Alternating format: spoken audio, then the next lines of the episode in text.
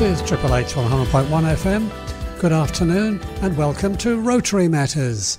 My name is Ian Stewart and it's really good to be with you today on this beautiful uh, sunny spring day. Now, the idea of our programme, Rotary Matters, is to put the spotlight onto some of the many worthy causes, the projects, and the people who make up Rotary. Now, Rotary internationally has adopted the environment as and its protection as a key area of focus. It's a cause they're actively promoting and for good reason, which makes sense to most of us, does it not, in the community? And while few would disagree with this uh, focus, it does tend to rest on the shoulders of only a few to do something about it, to ensure that the goals are met. So today on Rotary Matters, we're meeting an extraordinary Rotarian who is tackling environmental problems firsthand, close up at a local level, and she's getting impressive results.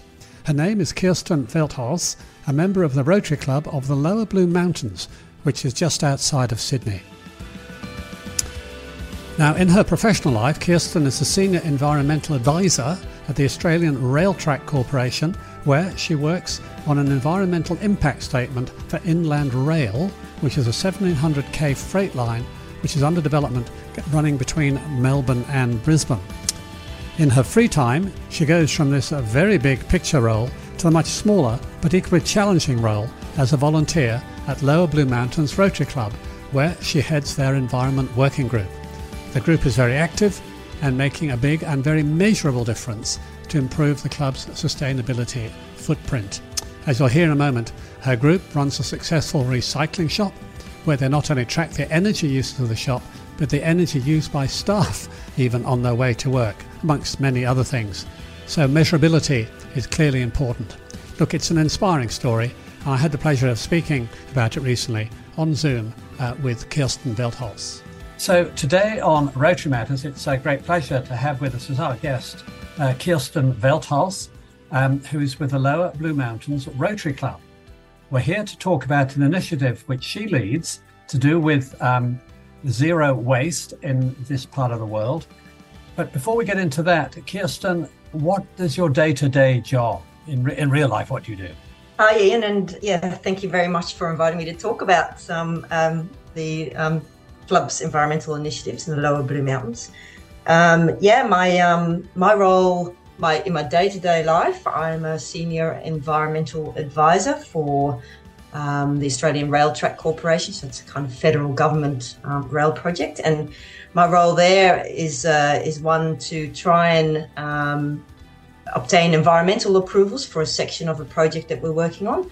And I guess my focus is on trying to reduce environmental impacts of that of that project, um, working with our contractors, the government, uh, to try and minimise the environmental impact and I guess maximise sustainability outcomes. So, is this along a section of rail track that's being uh, proposed or developed?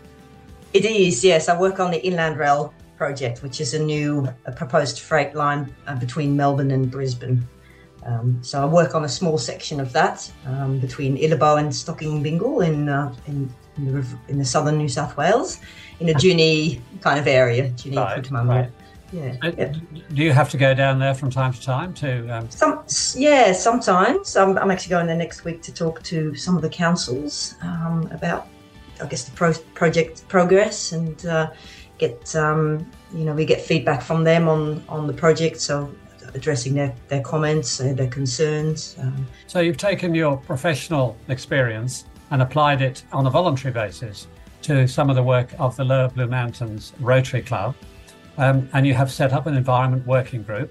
So, tell us something about what that working group does. I read about a an op shop um, that you're, you, have got. Um, where and what is that?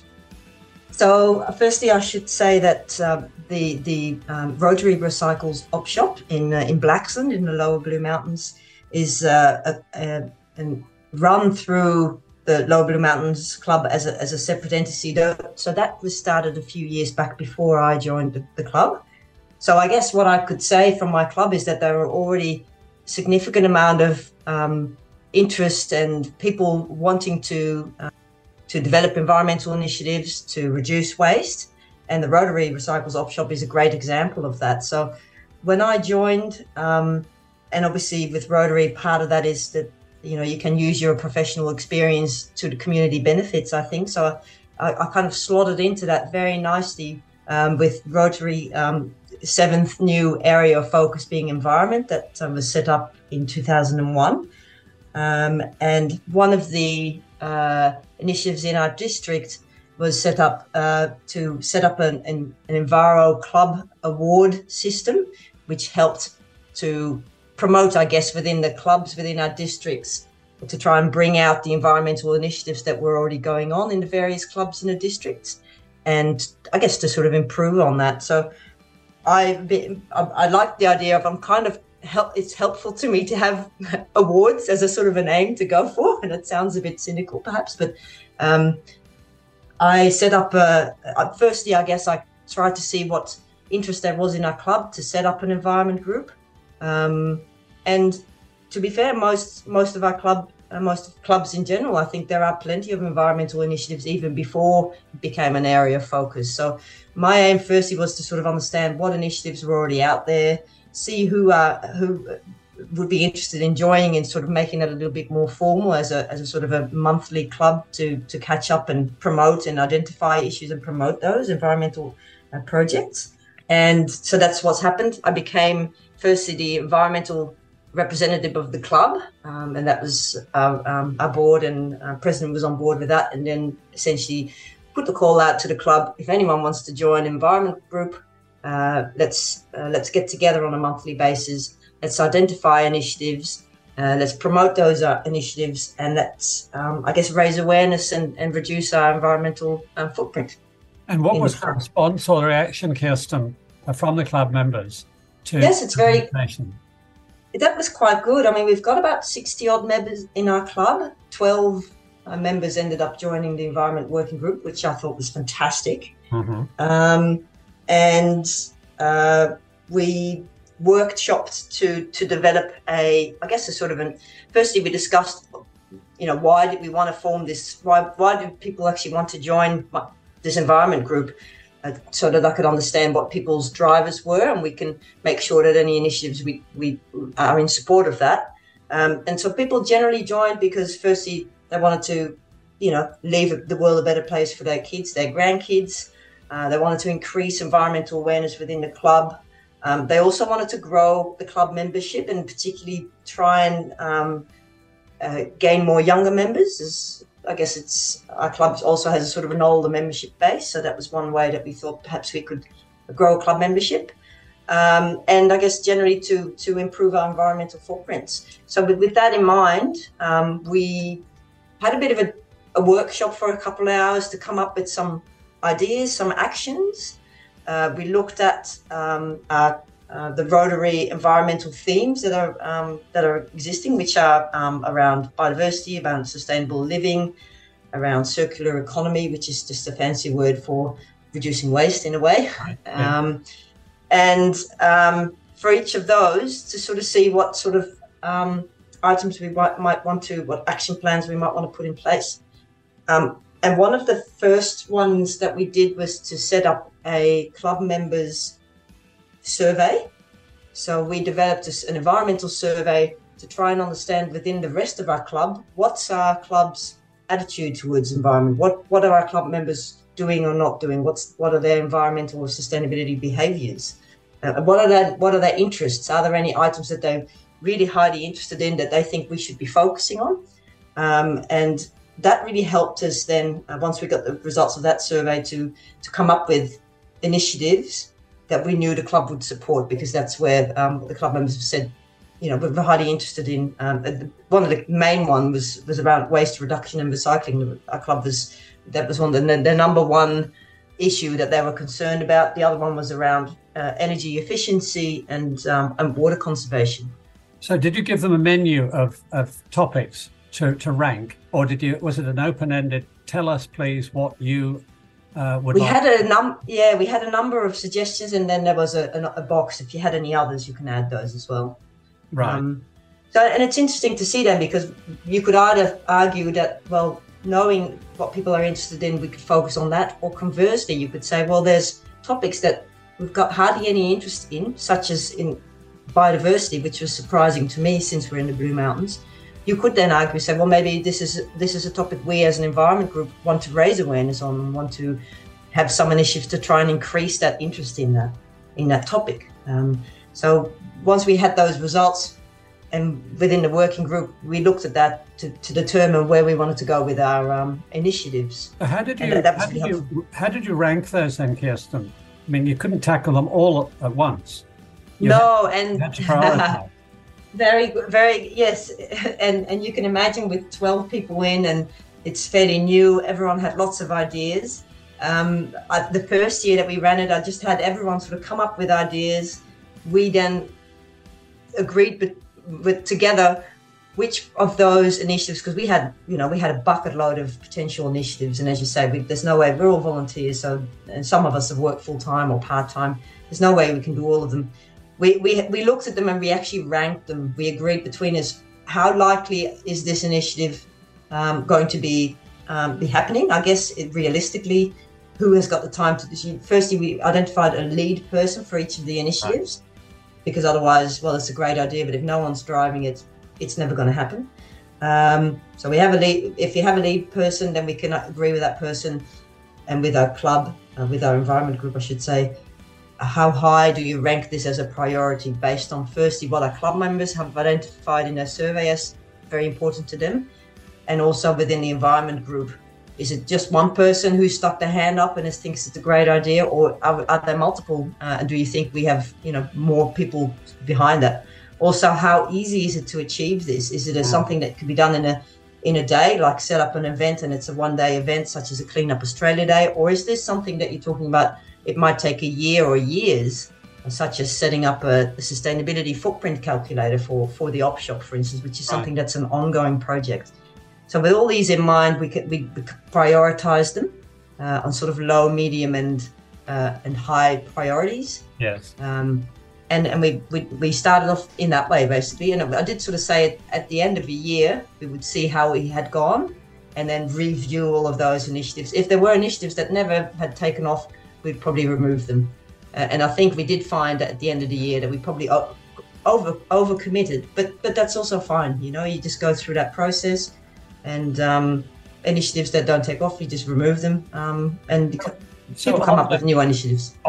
So we're going to rejoin that conversation with Kirsten a little later on in the program as we learn more about the club's successful initiatives and the charities that benefit from their work. This wonderful work they're doing at the Lower Blue Mountains Rotary Club. So, welcome back to Rotary Matters, in which we profile some of the worthy causes and the projects uh, undertaken by Rotarians. And today we've been talking with Kirsten Veldhuis about the work she's doing with the Lower Blue Mountains Club to measure their environmental impact. And I asked her which of their initiatives uh, proves the most successful.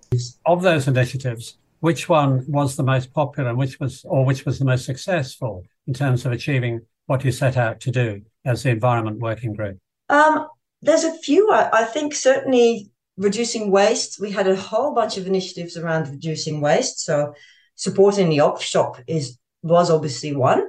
And we set up a sustainability calculator to measure their footprint, the shop's footprint. So that's working out how much um, how much energy does the shop use, how much um, water does is used in the shop, how much waste is produced that is sort of waste in the shop itself. But most importantly, how much potential waste are we removing from the waste stream by either um, reselling it in the shop or if there's items that can't be sold in the shop, sometimes things are not of the right quality. We have about 20 odd other charities that we might share those items with. For instance, we might get blankets or towels that are a bit dirty, but we can provide them to vets here for, or to WIRES, for instance, for, for wildlife rescue. So there's there's various um, charities in our local area that we might re redonate to. So there's the opportunity then to to look at the waste reduction um, of the merchandise and the goods that are sold within the shop, as you say, taking mm-hmm. them out of landfill, push, uh, uh, redeploying them to other agencies. And then there's also That's right. the physical building itself, and you're measuring the consumption of power and water. Uh, That's right. Yep. And moreover, we're trying to measure the carbon footprint as well. And what I mean by that is uh, we have a we've got a small a small shop and an enormous storage uh, unit somewhere else where we get all of our goods donated to that we we we try and sort through. Um, and invariably, we have to travel between the shop and the um, the storage facility when we change things over from season to season, or when people donate things to uh, to, to at the um, storage facility, it has to be brought to the shop. Also, volunteers traveling to and from the shop in cars. So I'm trying to measure the carbon footprint of all of this wow. vehicle use, basically, and see if there's. I, I guess initially we're trying to get a year baseline data, and then we can look at that and say, well okay, that this is where it's at now. Are there any ways we could potentially reduce that impact? Could we carpool, or, would there be people that be okay to um, to take public transport because the, the shop's very close to the station? It's just raising awareness. I think if you're not, if you don't know what what it is that your what your footprint is now, then it, it's it's it's probably a bit harder to try and work out how you can make changes, even if they're just small changes. But I would, that's terrific. And, and I would imagine that other retailers might be interested in your findings, people who share the same values as you. If you can present them and look, this is what we did in our op shop um, in terms of measuring and keeping track of our consumption and what we've been able to do about reducing that, that could be very valuable um, information, I'd have thought, Kirsten. Absolutely. And I mean, there are sustainability calculators and tools out there that, that I use. So obviously, this is something that I've looked that I've um, been involved with through through my career, I guess, in, in this sort of measurement, uh, measuring footprints. And, and I just tailor made something to the shop. And you have to start, for me, it was originally I thought, is there something I can do measure for the whole club? But I thought it's easier to start with something smaller. Um, we also have a market. Um, so the market is another, we run a weekly, a fortnightly market in Glenbrook. There's another um, place where we could potentially uh, um, look at in the long run, I would love to be that that to be a zero waste market, and that you know that takes time. Obviously, first you have to understand what what is your waste currently. You know what what you have got stall holders. There's uh, there's green waste it's probably all going, you know, currently it's not really being separated. Um, so one of the things we've started is to set up a, a return and earn recycling bins at the market. So with the dual po- purpose of fundraising, I guess fundraising the return and earns, which is the, the New South Wales government uh, can and bottle recycling scheme where you can get um, 10 cents for each can or bottle, the, the ones that uh, normally are the ones, the little throwaway ones, like just normal cans and, you know, sort of on the run drink bottles. And you can nominate, um, you can nominate a beneficiary there, can't you? If yes. I return and earn machine, I can indicate who I want the proceeds to go to. If I don't want to take it myself, I can nominate a charity. That's that's exactly right. And most people that come to the market, they are well aware it's a Rotary market because we we're, at the at the gates. Uh, and the bins we've, we've purchased some recycling bins. We've got some signage on it to state this is uh, put in your your cans and bottles. You re- you're returning in cans and bottles here, and the you know the, the funds will go through charity. So we are currently a I've registered our club as a a, a donate a a return and earn donation partner. So in the community, people can go to a return and earn machine and actually donate to our club. And we uh, have committed this particular year to redonate all of the return and earns that we um, fund, but that we raise to a local charity of our choice, which is the Mountain Youth Service um, team. And so we might change that on a yearly basis. So do, do the donations have to, of the bottles and cans have to be at your return and earn machine, or could it be no. a return and earn machine elsewhere in the community? And the donor can nominate the Lower Blue Mountains Rotary Club as the as the recipient of the proceeds. Yeah, there's two ways of doing it. So you can either go to a machine uh, and you'll find on the machine and once you you start um, start the machine off, you can see that there's a list of charities that you can donate your return and earns to. But you can imagine that there's many charities that want to be on those machines. So the Return and Earn organization basically allows charities to be on the machine only for three months at a time. And so they rotate that. And the other way for most charity and that most charities do use is you can be on the Return and Earn app on your phone.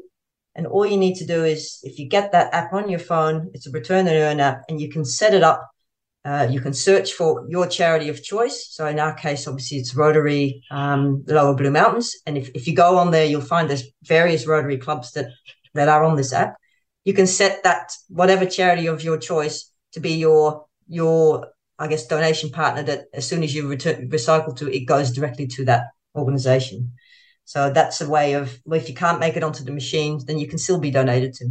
Oh, that's excellent. That's excellent. So for mm. of our listeners, uh, Kirsten um, Veldhuis, um, tell us where the, the shop is, the op shop. Yes, that's right. It, the op shop is the Rotary Recycle op shop is in Blaxland.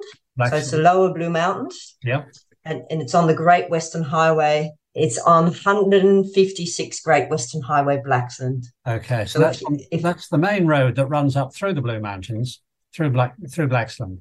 So that's it. So if you're traveling from Sydney and you go past Glenbrook, the first village, I guess, in the Blue Mountains, it's the next village, and it's on the left hand side as you're traveling up to through the Blue Mountains. Yeah. And the Glenbrook markets, Kirsten, when are they held, and where is the location for those? They're in in Glenbrook at the public school. Uh-huh. Um, so once you get it into Glenbrook, you turn left, and it's it's right there at the uh, at the intersection. Our market our market is run every first and third Saturday from about seven till one, and it has both the market. So there's a number of stalls. We also have quite a large uh, book fair, secondhand book fair uh, that also runs concurrently. That's also run by Rotary um, at the same time. So yeah, good good market. Um, we enjoy running it. We uh, our op- our club also has uh, the the Rotary um, the barbecue on, on one of those once a month. Uh, so we have a quite a, a, a high level of involvement of, of, of, many of, of our club members in that market in various ways. Excellent. So, listeners, another great example of Rotary being very active in the community uh, and, and, at the same time uh, raising significant awareness uh, of contemporary issues and raising funds to support some of the, the projects that um, they support.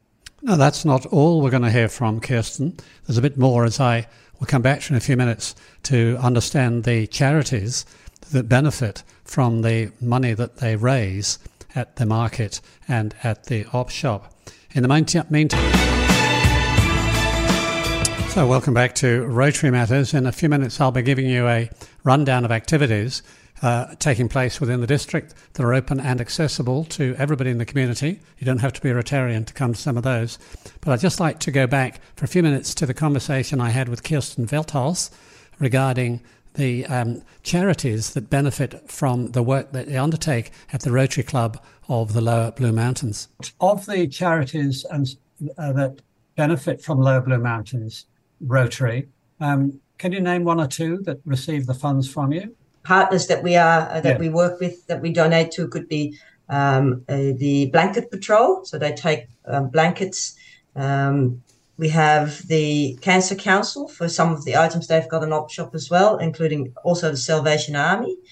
We have a caravan, uh, Blaxland, uh, Blacks, Blacktown, apologies. We also provide to the Blaxland vet um, towels and things like that that they can use for, for, for animals there. Um, we also have the Nepean Mental Health Service that we redonate to. There's a charity called Me and My Toys. So there's there's quite a, a whole number of, of them, and it's it's quite interesting. Um, once we sort of started the op shop, um, to see how many charities are out there that could be quite small and local uh, that could use things. For, for a little while, we were also redonating to a charity called Uplift, which which took bras.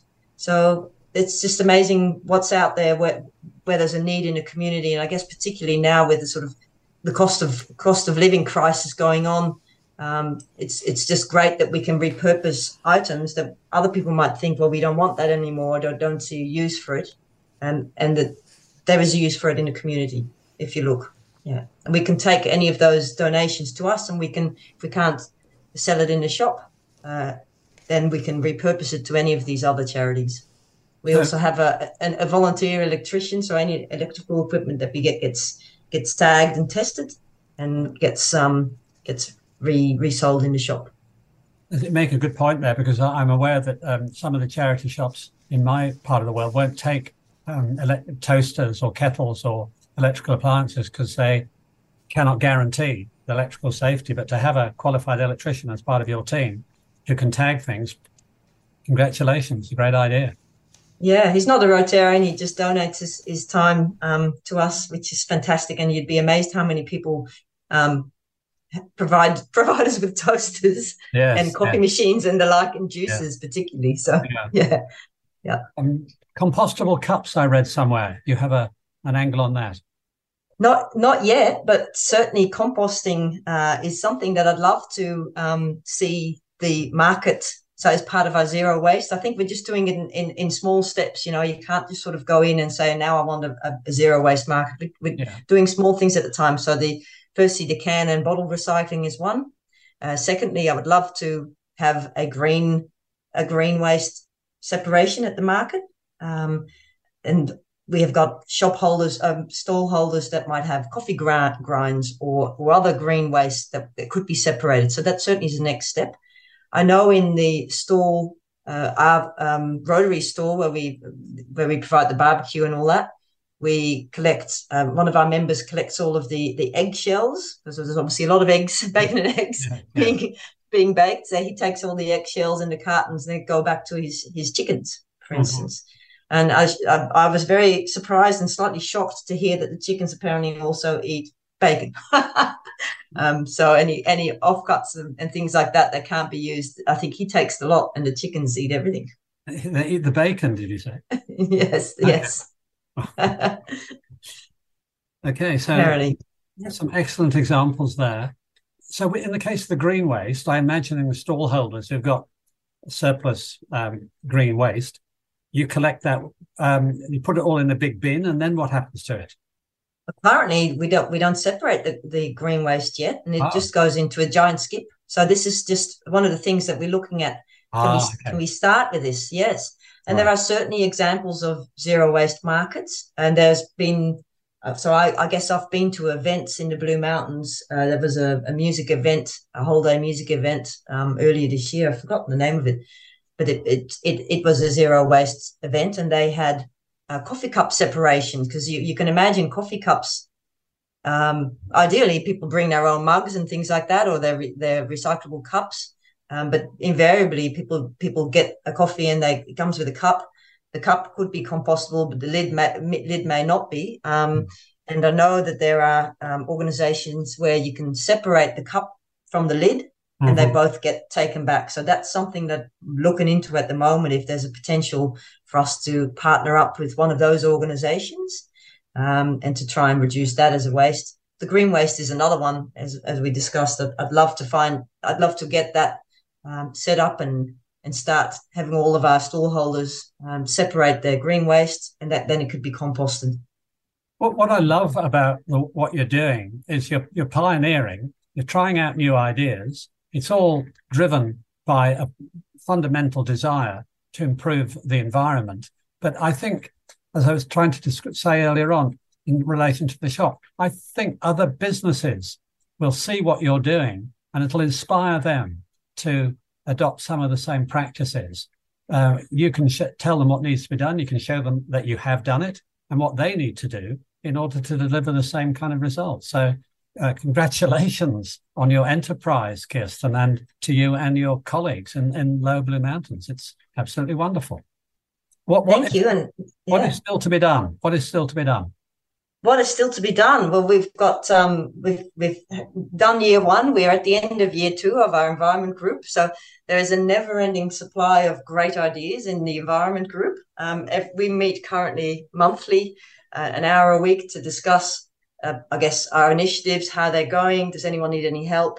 Um, and sometimes we come up with new ideas. Um, currently, certainly the market uh, zero waste is something that's ongoing. Um, we have got a, a, a program also of, um, I guess, environmental awareness within our club, raising environmental awareness. So that includes getting guest speakers on a range of topics into our club meetings. Um, so we've had speakers talk about composting, for instance. We've had speakers talk about bush care. We've had speakers talk about solar panels, right. um, a tool library, various things. Uh, we have we try and set up environmental events for our club for our club members, and ideally also external. So. Uh, you know, the, for instance, the, the Clean Up Australia Day is a great event that you can set up with your club, with the community, within the community. Or we can also have social events that have got an environmental theme just for within the club alone. That could be a bit, a bit of a social event. Uh, one of uh, my working group members recently uh, had a, a, a morning tea that uh, at the Glenbrook Lagoon, where we had a, a, speaker from Blue Mountains Council talk about bush care, uh, and also someone from the community talk about the history of the lagoon, and that was followed by a little walk uh, and then we had a picnic together. So it's it's partly environmental education, it's partly social, and that's really great because sometimes within embroidery, particularly within meetings, the club meetings, you don't necessarily have much time to socialize. In our no. club, it's all it's it's kind of you know there's a lot on. So um, this is more of a kind of a, a, a, more social event, but it has an environmental theme, an environmental message. So raising awareness. Where and when does the Lower Blue Mountains Club formally meet? We meet every Tuesday night, uh, six thirty for a seven o'clock, a seven p.m. start at the uh, Glenbrook Bowling Club, the Panthers Bowling Club. So, listeners, Glen, uh, Glenbrook Bowling Club is the location. This is where the Lower Blue Mountains Rotary Club meet. Um, if you should get along, urge you to look up Kirsten, find out more about her environment working group. It's doing some wonderful work. And um, Kirsten, thank you for your time today and wishing you every success in the future. Thank you thank you so much for, for allowing me for allowing me to talk about this. And uh, yeah, I, I, look forward to seeing whether we can have um, interested members join, or if not, lo- love to hear about other Rotarians out there doing great environmental um, initiatives in their club. Because sharing inf- sharing knowledge and sharing um, activities is always useful for us to see what else is out there and what we can uh, potentially implement ourselves.